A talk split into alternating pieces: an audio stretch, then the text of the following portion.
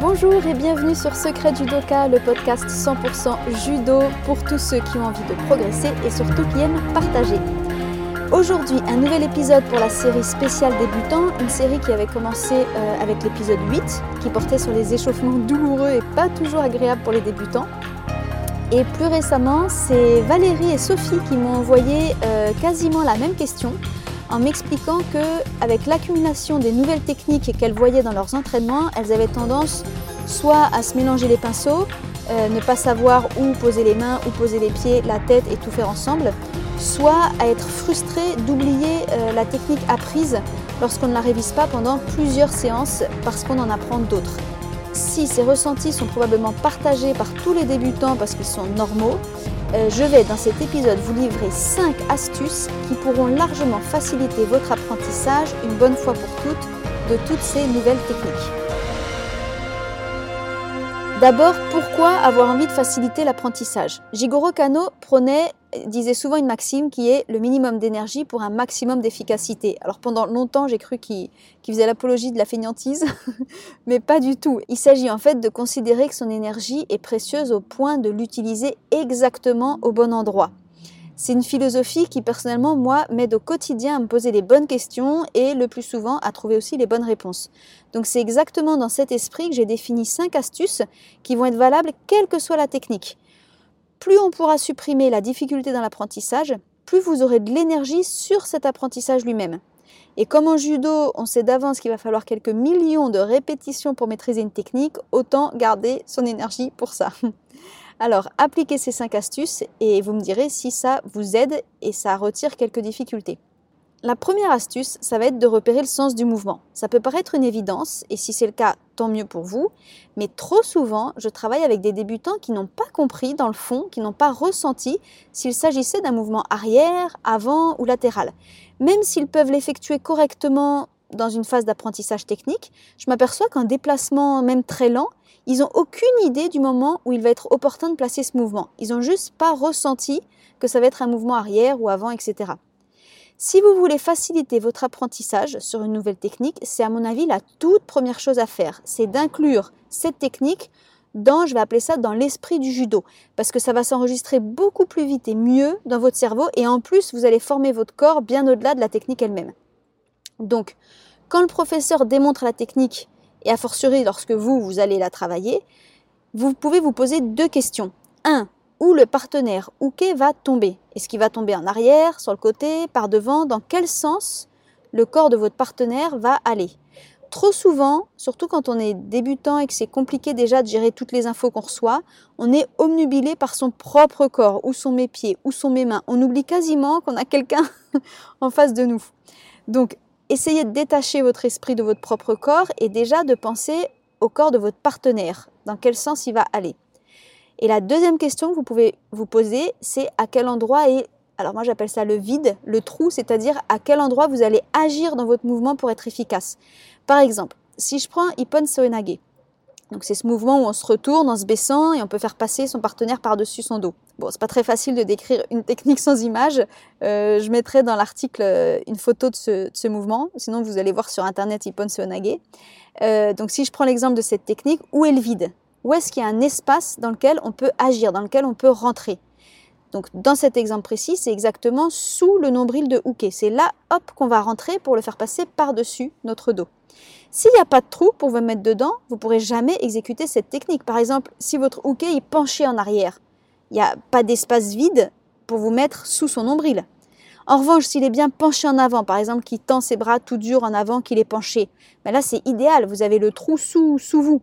Un autre exemple qui serait flagrant justement pour un partenaire qui serait très penché en avant, c'est Tomo Enage. On appelle ça souvent la planchette japonaise. Ben là, c'est très clair dans ce cas qu'on se jette dans le trou que le partenaire crée en fait pour faire passer Uke par-dessus. Si maintenant je prends l'exemple d'un partenaire qui serait penché en arrière essayez de remarquer que dans votre osotogari, donc ce mouvement où vous allez aller faucher la jambe du partenaire, en fait ce mouvement il va aller se loger dans le trou qui est juste derrière la jambe de hooké. Donc cette notion de vide, de trou, elle n'est pas forcément évidente au départ, mais pourtant, à mon avis vraiment, si dès vos tout premiers cours, vous vous efforcez, au moins par curiosité, de la repérer, de voir si vous la ressentez, de vous y habituer, vous allez vraiment apprendre plus vite vos techniques, vous allez naturellement mieux vous placer et surtout à long terme, elles vont être encore plus efficaces. Donc sur cette première astuce, au moment même où vous découvrez une technique, assurez-vous vraiment d'avoir repéré ces deux éléments qui sont bien sûr très liés. Parce que si vous repérez donc à la fois euh, dans quel sens votre partenaire va faire sa chute et où est le trou, où est le vide dans lequel je vais me placer, non seulement vos mains, vos pieds, tout votre corps va se placer naturellement à 50%, et du coup vous n'aurez plus qu'à vous concentrer sur les 50% restants, mais en plus vous allez aussi à long terme vraiment progresser de façon beaucoup plus solide. Et si ça vous intéresse, je fais une parenthèse, mais je suis en train de penser, je pourrais faire quelques vidéos exemples euh, que je mettrai dans le groupe privé Facebook. Donc pour ceux qui ne connaissent pas, vous êtes les très bienvenus, c'est ouvert à tous. Euh, il y a un groupe privé Facebook qui s'appelle Secret du Doka Motivé. Vous pouvez le, trouver en tapant dans la barre de recherche. Et dans ce groupe, je poste euh, des petits conseils en images, en vidéo. Alors évidemment, c'est sous un format court, mais ça permet surtout à à tout le monde, tous les membres, de partager, de poser leurs questions, de répondre, de s'entraider, de demander des conseils, etc. Euh, donc je mettrai une ou deux vidéos avec des techniques exemples pour que vous puissiez voir à la fois dans quel sens Ouké va shooter et en même temps où est le trou. Passons à l'astuce numéro 2. Autorisez-vous à travailler d'abord les mains toutes seules, ensuite les pieds séparés et ensuite faire ensemble et ensuite rajouter des détails. Justement, dans le groupe privé Facebook dont je parlais, j'avais fait une publication qui comparait le judo au piano. Si vous avez déjà pris des cours de piano, vous savez qu'on ne commence pas par jouer des deux mains à la bonne vitesse et en plus joliment, loin de là. En réalité, on doit d'abord travailler chaque main séparée, lentement, et ensuite on va les mettre ensemble, et ensuite petit à petit ça va gagner en fluidité. C'est exactement pareil en judo. Donc n'essayez pas de tout faire d'un coup tout de suite, sinon vous risquez d'avoir la sensation de ne pas y arriver, d'être nul, c'est ce que j'entends de la part de beaucoup de débutants. A l'inverse, autorisez-vous tranquillement à prendre les étapes une à une. Travaillez d'abord vos mains, ensuite vos pieds, et puis lorsque vous vous sentez à l'aise avec l'un et l'autre, et eh bien tentez de les faire ensemble. Vous allez encore devoir travailler pour que ça devienne, pour que, le, pour que les deux ensemble deviennent cohérents. Et après ça seulement, vous pourrez ajouter la tête, la position du poignet, quelques détails. Vous pouvez travailler comme ça, étape par étape, avec votre partenaire pendant l'entraînement. C'est vraiment pas un problème. Et dans tous les cas, vous pouvez aussi travailler chez vous tout seul. Vous n'avez pas besoin d'en faire des heures. Vous pouvez faire 5 minutes par jour. C'est déjà super. Vous pouvez prendre l'un de vos enfants. Ça le fera rire. Vous pouvez faire une démonstration à votre conjoint ou votre conjointe. Vous faites comme vous voulez. Vous pouvez mettre de l'humour là-dedans. Le faire avec plaisir. Deux, trois fois 5 minutes dans la semaine, c'est top. Et au passage, une chose est sûre, c'est que de répéter tout seul, sans partenaire, c'est excellent.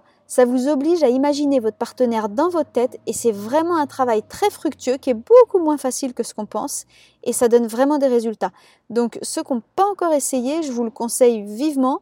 Euh, essayez de faire votre mouvement dans le vide avec votre partenaire dans la tête et vous allez voir que ça va mettre en lumière justement tout ce que vous maîtrisez pas bien. Donc ça vaut vraiment le coup.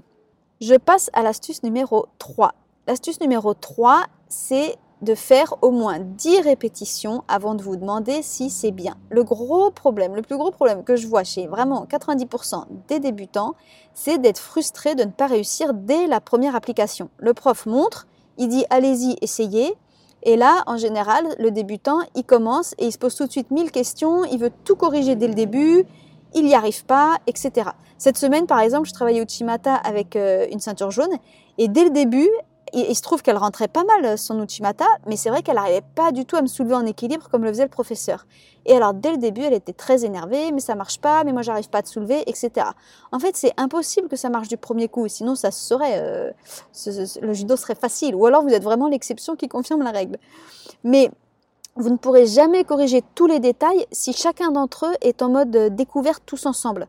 Donc en fait, une fois que vous êtes passé par l'astuce numéro 2, vous avez fait d'abord les mains, d'abord les pieds, que vous êtes, et que vous en êtes à l'étape de tout mettre ensemble. Avant de vous demander si c'est bien ou pas, avant de râler, faites au moins 10 répétitions. C'est super important. Si votre partenaire n'est pas déséquilibré, si ça vous fait mal à l'épaule, si euh, oui mais là j'ai l'impression que ça va pas, c'est pas grave. Franchement, c'est pas en 10 fois que vous allez prendre des mauvaises habitudes. En revanche, en revanche, c'est bien en dix fois que vous allez gagner un peu d'aisance, un petit peu de fluidité, juste ce qu'il faudra pour que ça devienne le bon moment de vous corriger et de vous dire ok, maintenant, attention, tu dois déséquilibrer ton hockey euh, dès le début ou à cet endroit-là. Vous allez ajouter ce détail encore dix fois. Vous allez répéter ces dix fois sans faire un commentaire, sans dire j'y arrive pas, sans dire ça marche pas. Faites-le. Voilà, il faut vraiment passer par euh, le faire. Euh, L'autre énorme avantage de faire ces séquences de 10 avant de se poser des questions, c'est que euh, du coup, vous développez aussi vos propres sensations et vous allez découvrir, j'espère avec grand plaisir, que une fois sur deux, à la fin des 10 fois, le problème sera résolu par vous-même, sans que le prof ait besoin de vous remontrer pour la cinquantième fois le détail qui marche pas. En fait, en, répétant dix fois, comme vous gagnez un peu en fluidité, comme je le disais, euh, c'est par vous-même que vous allez commencer à avoir des ressentis et que vous allez vous corriger. Alors c'est pas pour tout et à tous les coups, mais vraiment ça arrive régulièrement et c'est aussi très satisfaisant. Donc ici, vous l'avez compris, cette astuce numéro 3 très importante, c'est de ne pas vouloir une technique parfaite dès le départ, de ne pas forcément tout corriger à chaque entrée. Faites, pratiquez et ajoutez une petite correction. Voilà, moi j'aime bien dire toutes les 10 fois. Vous ne prendrez pas de mauvaises habitudes et à l'inverse, vous assimilerez plus facilement les corrections qu'on vous donne et en plus vous développerez vos ressentis. Donc c'est vraiment euh, tout gagné. La quatrième astuce, alors la quatrième astuce, c'est de tout simplement choisir des bons partenaires qui vont vous aider sans s'obstiner sur les mauvais partenaires. Alors ça va peut-être surprendre certains que je dise ça, mais ça me paraît très important parce que j'ai remarqué que le biais chez les débutants, c'est que comme on débute de façon logique, on croit que tout est de notre faute, tout vient de nous et que si on n'y arrive pas, on est nul. Or, il se trouve que quand on travaille euh, une technique et même quand on fait des outils commis de répétition, euh, tous les judokas vous le diront, il y a des excellents partenaires, des moins bons et même des partenaires très durs. Voilà, c'est un fait. Et du coup, euh, forcément, quand on travaille, qu'on découvre, qu'on apprend une technique, ça va beaucoup jouer sur votre sensation de réussite ou non. Alors, qu'est-ce qui fait qu'un partenaire est plus ou moins bon? Je vois deux raisons principales. La première, elle est claire et nette, c'est tout simplement la capacité de votre partenaire à chuter, à être à l'aise dans la chute et à ne pas avoir peur. Si vous travaillez avec un ceinture noir qui a vraiment aucun problème à chuter, vous allez voir que non seulement il va se laisser faire dans l'exercice, mais il va même euh, vous aider. Voilà, pour lui, ce ne sera pas un problème de passer par-dessus votre dos, par-dessus votre jambe, etc. Et du coup, il va vous paraître léger. Hein, il va vous aider. Euh, en revanche, celui qui a peur, bah, c'est normal, on ne peut pas lui en vouloir, mais comme il a peur, même s'il fait de son mieux, par réflexe, son corps va se crisper, va se bloquer. Et parfois, c'est même euh, volontairement que bah, bloque et il va empêcher la chute. Et là, dans ce cas-là, vous avez beau faire tout ce que vous voulez, c'est très difficile. Ça va vous paraître lourd, dur, vous n'allez pas avoir l'impression d'y arriver.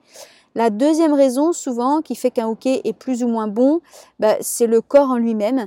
Euh, j'ai pas forcément trouvé la source de ça, mais il est vrai que certaines personnes sont, euh, peuvent être raides, dures, qu'elles savent pas forcément adapter leur poids à leur partenaire, alors que d'autres, à l'inverse, bah, ils sont souples, mobiles, ils savent se faire léger tout en étant euh, dynamiques, en mettant le bon poids. Et, et d'ailleurs, je pourrais rajouter une troisième catégorie des hookers qui sont tout mous, ils tiennent pas leur corps et ça, c'est aussi, euh, c'est assez l'enfer pour travailler. Mais du coup, je voulais, ça me paraissait important sur cette astuce numéro 4 de vous faire prendre conscience que lorsqu'on apprend une technique, on est deux, on travaille à deux. Donc, bien sûr, il y a vous et votre part de responsabilité, mais il n'y a pas que ça. Et du coup, économisez votre énergie, n'allez pas tout mettre sur vos épaules et avoir cette sensation d'être nul. Euh, prenez conscience des partenaires avec lesquels vous arrivez plus ou moins bien. Et alors, quand c'est possible, allez vers les partenaires avec qui vous vous sentez bien, évitez ceux, qui vous, ceux, qui, ceux avec qui c'est plus difficile. Et si vous n'avez pas le choix, ce qui arrive souvent, c'est normal, en cours, il faut travailler avec tout le monde. Euh, dans ce cas-là, si vous avez un partenaire qui est soit tout dur, soit au contraire tout mou, la première chose à faire, c'est un, comme je le disais, de ne pas s'énerver contre soi-même, et deux, de repérer ce qu'on peut travailler, travailler ce qu'on peut, hein, ne pas forcer. Si le partenaire, il est par exemple, je prends un exemple d'un plus lourd que vous, et que vous n'allez pas du tout réussir à le déséquilibrer, c'est pas très grave. Faites le mouvement comme si vous le déséquilibrez. S'il ne décolle pas ses talons du sol, rentrez le mouvement sans déséquilibre. C'est pas très très grave. Encore une fois, c'est pas comme si vous travailliez avec lui euh, tous les jours, deux heures par jour. Ça va tourner. Donc travaillez quand même la partie de la technique que vous pouvez travailler. Et, euh, et j'ai envie de dire presque que ça développe votre esprit judo qui est que on doit toujours trouver une opportunité et pas rester bloqué. Donc euh, voilà, gardez l'esprit positif, travaillez ce que vous avez à travailler et ça va passer.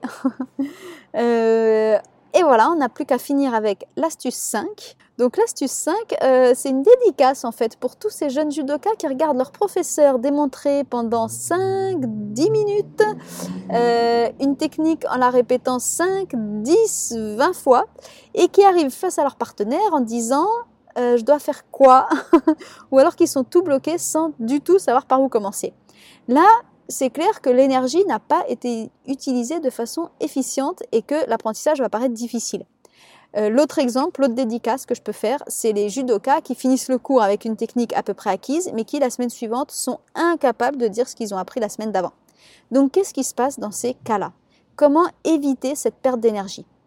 En fait, on peut dire qu'il y a trois phases d'assimilation dans une technique de judo. L'observation, quand vous regardez votre prof démontrer, vous découvrez la pratique, quand vous essayez pour les premières fois avec un partenaire, et la mise en application, quand vous êtes en randonnée. Pour observer votre professeur, ce sont vos yeux et votre tête qui enregistrent. Puis, quand vous allez passer à euh, la pratique, vous allez découvrir ça, vos yeux et votre tête va euh, continuer de fonctionner, mais cette fois-ci pour faire marcher votre corps. Donc, vous commencez à mettre le corps en mouvement. Et puis enfin, dans la mise en application, durant les randonnées, c'est le corps qui prend le dessus et le cerveau et les yeux qui s'effacent petit à petit, qui sont moins utilisés parce que ça va plus vite. Et ces trois phases d'assimilation euh, d'une technique doivent d'ailleurs normalement pouvoir déboucher sur une utilisation en situation réelle, ce que Jigoro Kano appelait les tests d'efficacité, c'est-à-dire en compétition, où là, seul le corps va parler et s'exprimer, va prendre le dessus parce que tout va très vite, il y a la tension, le stress, l'agressivité, etc. Et donc là, le, cerveau et les yeux, le temps de la réflexion est bien trop long par rapport au temps du corps. Il faut que tout soit dans le réflexe.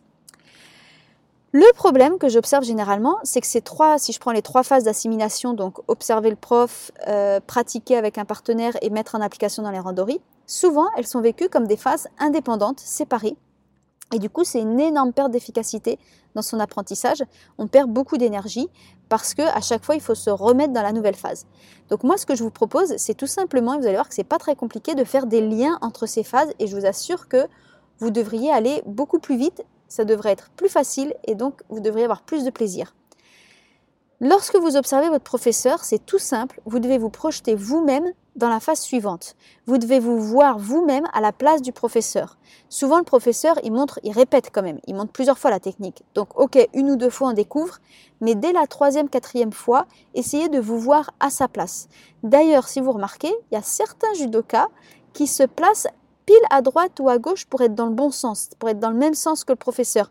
Et il y en a même certains que j'ai déjà vus qui font discrètement dans le vide le mouvement de ce qu'ils vont devoir faire après. Ça, c'est des judokas qui font déjà le lien, qui sont déjà dans ah oui, là, ce que je vois, je vais devoir le réutiliser. Donc, assurez-vous vraiment, durant cette phase d'observation, d'être vous-même déjà impliqué dans la phase suivante. Où vont être vos pieds, où vont être vos mains, qu'est-ce que, de quoi vous allez avoir besoin en premier, qu'est-ce que vous devez remarquer, etc.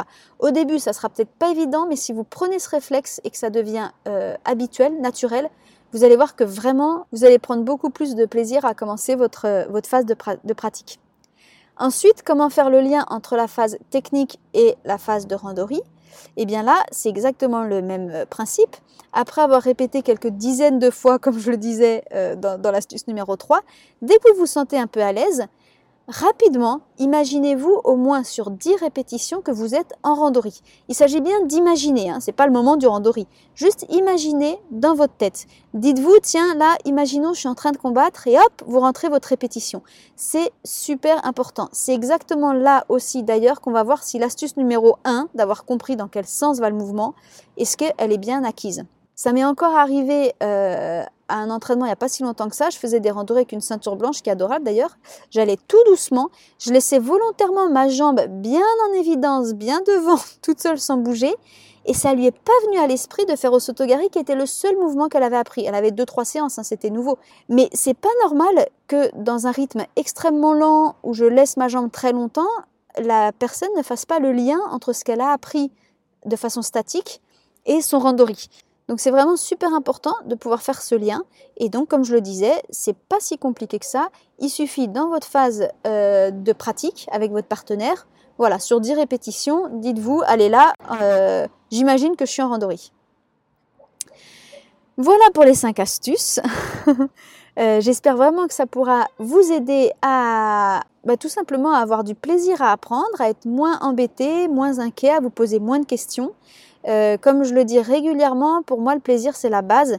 Plus on a de plaisir, plus on a un apprentissage efficace et rapide, et plus ça justement ça enclenche le plaisir. Donc c'est vraiment une, une boucle vertueuse. N'hésitez pas en tout cas en commentaire, alors soit sur votre plateforme de podcast, soit sur le site Secret Judoka en, dessous de l'article, ou même dans le groupe privé Facebook, je ferai un post exprès pour les, commentaires et les échanges de, de conseils. Mais voilà, n'hésitez pas à faire vos retours d'expérience et à voir si l'une de ces cinq astuces ou les cinq vous aide et comment vous les vivez. Et donc pour finir, je résume juste les cinq pour être sûr qu'elles soient bien dans votre tête. 1. C'est quoi ce mouvement dans le judo? Dans quel sens il va? Où est le vide? 2. On fait comme les pianistes, on découpe chaque partie du corps pour voir ce que ça donne avant de tout mettre ensemble. 3. Pas de pression à tout corriger d'un coup, au contraire, 10 répétitions à chaque étape et 10 répétitions avant de faire chaque correction. 4. On profite des super partenaires pour développer ses sensations et on fait ce qu'on peut avec les partenaires moins faciles, c'est pas grave, il y a toujours à travailler. Mais en tout cas, pas d'autoflagellation, hein, le judo c'est à deux, c'est pas que vous. Et 5, enfin, on crée des liens entre les phases d'apprentissage pour que ça aille plus vite et que ce soit plus agréable. Sur ce, je vous dis à très bientôt, peut-être sur les tatamis pour certains, via euh, les réseaux sociaux et Internet pour d'autres. C'est toujours avec plaisir en tout cas ces échanges. Et euh, comme je le dis à chaque fois, n'hésitez vraiment pas à partager ce podcast à vos connaissances, à vos copains du club, etc. Euh, plus ce podcast sera écouté, plus ça m'encouragera à continuer et à faire des nouveaux épisodes. À bientôt.